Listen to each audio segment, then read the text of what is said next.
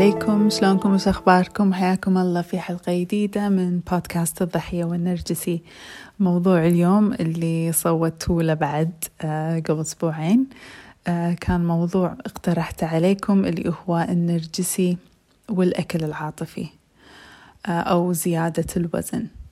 فحابة اليوم أكلمكم عن هذا الموضوع يعتبر شائع بين ضحايا النرجسي. نلاحظ مرات بعض الضحايا آه، لمن يتعرضون حق العنف النرجسي يبدأ وزنهم يزيد يصير عندهم أكل بشراهة بشكل مو طبيعي آه، يبون ياكلون ياكلون وما يشبعون غير منطقي اللي يصير معاهم يعني. ونلاقيهم آه، يجربون كل الرجيمات يجربون الرياضة يجربون آه، أخصائية التغذية يروحون عندها شركات وجبات اللي هو حتى تكميم يسوون عمليات وكذي. ولكن ماكو نتيجة. يظل أو تظل الضحية تعاني من وزنها.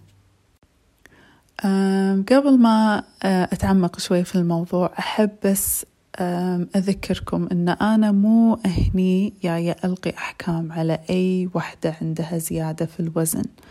بالعكس أنا أكثر وحدة أتفهم أن زيادة الوزن ما تكون نتيجة ضعف ويل باور أو إرادة. مو مسألة آه، إرادة أبدا. هي مسألة نفسية. ف ما أبيكم تحسون إن أنا جاي هني أتكلم إنه ليش زاد وزنك ولا كذي؟ أبدا أبدا أبدا. أم كل وحدة حرة في جسمها وكل وحدة الله خلقها في الشكل الأجمل لها. إحنا الحين تعلمنا بسبة الإعلام أن نتقبل شكل واحد نموذج واحد أه، حق جسم المرأة. آه، لون واحد آه، كل كل شيء شيب واحد. وأكيد هذا شيء ضد الطبيعة. هذا شيء يخالف يعني قانون الطبيعة لأن شلون كلنا بنصير نفس الشكل. وهذا هم يعني أنا أسمع وايد بنات في المجتمع يقولون صاروا كلهم copy paste صاروا كلهم copy paste لأنه آه هذا اللي نتيجة أن الكل يتبع قانون واحد حق شكل واحد. أكيد النتيجة راح تكون إن الكل copy paste بس إحنا مو المفروض نكون كذي. كل واحدة عندها طول يناسبها وزن يناسبها شكل يناسبها. ف يعني أتمنى نوصل حق مرحلة في المجتمع أن نتقبل جميع الأشكال حق جسم المرأة. وأنا اليوم طبعا قاعدة أكلم أو بشكل عام أنا أكلم النساء. بس أكيد الكلام ينطبق على الرجال بعد. فإحنا عايشين في زمن وايد صعب لأن زمن مقارنات زمن ندش الإنستغرام والسناب شات ونشوف آه نماذج perfect آه يعني حق الأشكال والأجسام. فهذا شيء يخلينا آه نطمح أن نكون في هذا الشكل. بشكل مستمر. وهذا شيء غير واقعي شيء مستحيل. ويلعب هذا الشيء دور كبير في مسألة ال emotional eating عند آه، بعض النساء. فخلنا نتفق أن زيادة الوزن اللي إتي مع العنف النرجسي آه، راح نسميها ال emotional eating أو الأكل العاطفي. الأكل العاطفي هو في النهاية شنو؟ في النهاية هو أسلوب حماية من الجسم أو المخ من المخ. المخ شنو وظيفته في جسم الإنسان؟ ترى وظيفته السرفايفل إنه يعيش بس. المخ يبينا ننجو في الحياة. شنو يعني ننجو؟ يعني قاعد نتنفس. المخ مو مهتم شلون إحنا قاعد نتنفس. أهم شيء عنده إن إحنا ما نحس بألم خاصة آلام جراح الطفولة لأن هذه الآلام يعتبرها المخ أكبر أكبر ألم ممكن إحنا نحس فيه. يعني أكبر من أن أجيب سكينة وقص إيدي. لهالدرجة آه، ألم جراح الطفولة كبير بوجهة نظر المخ. داخل جسم الإنسان. فراح المخ على طول وباستمرار يحاول يحمي الإنسان من أنه يحس بآلام جراح طفولته. وفي طرق كثيرة أن المخ ممكن أنه يحمي الإنسان من هذه الآلام بس أهم واحدة اليوم أنا اللي قاعدة أتكلم عنها واللي هي وايد شائعة في المجتمع هي ال emotional eating في النهاية الأكل ليش ليش ضحية النرجسي تاكل بشراهة بشكل مو طبيعي ما تقدر تشبع. لأن مرتبط الأكل هني بشعور الدوبامين. الدوبامين اللي هو هرمون السعادة. فتصير هي شنو؟ تدمن هذا الهرمون. هي مو قاعد تدمن الأكل. هي قاعد تدمن الشعور المرتبط في الأكل. فكل ما تاكل مثلا خلينا نقول كاكاو ورا كاكاو ورا كاكاو ورا كاكاو قاعد اي دوبامين دوبامين دوبامين دوبامين. وهي عندها إدمان الدوبامين. ليش؟ هذا الدوبامين قاعد يغطي على ألم من آلام الطفولة. وطبعا منو اللي قاعد يهيج جراح الطفولة عند الضحية؟ وهو النرجسي. النرجسي لما توقف قدام الضحية يعرف يفصل يفصلها تفصال. يعرف شنو نقاط ضعفها يعرف شنو جراح طفولتها يعرف من وين يجيها عشان يأذيها. وهذا الذكاء موجود عند النرجسي لأنه هو يعتمد عليه اعتماد كلي حق غذائه. فوايد ذكي النرجسي في موضوع جراح الطفولة عند الضحية.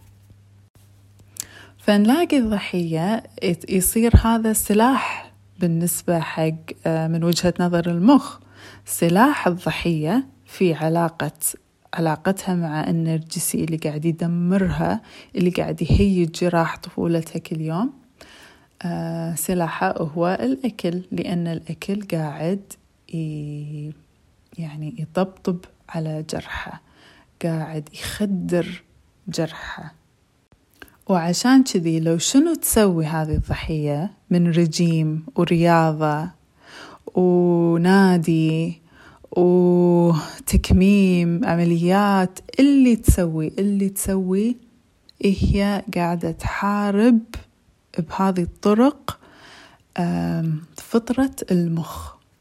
ومحاربة فطرة المخ من أصعب الأمور اللي يسويها الإنسان. لأن المخ هو متبرمج. هو برنامج الجسم. يعني كأنه تخيلوا نفسكم ماكينة وال setting هو داخل المخ. فالماكينة راح تشتغل على ال setting مالها. إذا نتعبث في ال setting الماكينة راح تخترب راح تبدع راح تسوي حركات. نفس الشيء إحنا مخنا. إذا تعبثنا في ال setting ماله يعتبر شيء وايد صعب. و... وعلى فكرة رحلة التشافي هي كذي. هي أن نبطل مخنا ونتعبث فيه ونغير ال setting ماله. عشان كذي إذا أنت تعانين من الأكل العاطفي بسبة النرجسي قاعد طلع فيك هذا الجزء طلع فيك هذه الرياكشن فعلاجك مو بالرجيم ولا علاجك في النادي ولا عند أخصائي التغذية ولا على إيد دكتور يسوي لك عملية تكميم. علاجك عند الاستشارات النفسية لأنك مضطرة ترجعين حق جرح الطفولة اللي قاعد يتهيج ويسبب لك الشعور إن أنا أبي أو يخلي مخك آه يقول لك يلا روحي إكلي روحي إكلي روحي إكلي روحي إكلي.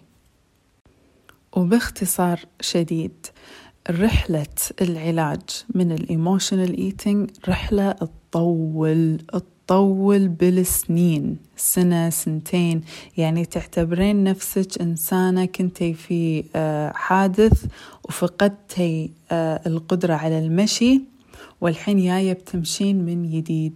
راح تكون baby steps شوي شوي تتعلمين على ما تشيلين ثقلك وعلى ما تخطين مرة ثانية إلى أن توصلين مرحلة أن تقدرين تمشين. الضحية اللي تعاني من ال emotional eating محتاجة أن تفتشك جرحها من الجذر. تشوف شنو هو هذا الجرح وليش هي وصلت لمرحلة أنها محتاجة آه تاكل علشان تطبطب على هذا الجرح وشلون هي ممكن تعلم نفسها وتعيد برمجة مخها على أن آه تغير هذا آه الشيء. أتمنى أن عجبكم موضوع اليوم. إن شاء الله ما صدمتكم. في هالمعلومات. مرات الواحد يحس أنه لا هالرجيم راح ينفع هالرجيم هالرجيم بس لا في النهاية آه مواجهة الجرح هو الشيء الوحيد اللي راح ينفع. فأتمنى تقولوا لي رأيكم. شنو آه شنو تحسون عقب ما سمعتوا هالمعلومات؟ هل هي معلومات جديدة ولا كنتوا تعرفونها؟ وشنو رأيكم؟ وأشوفكم على خير الأسبوع الجاي إن شاء الله.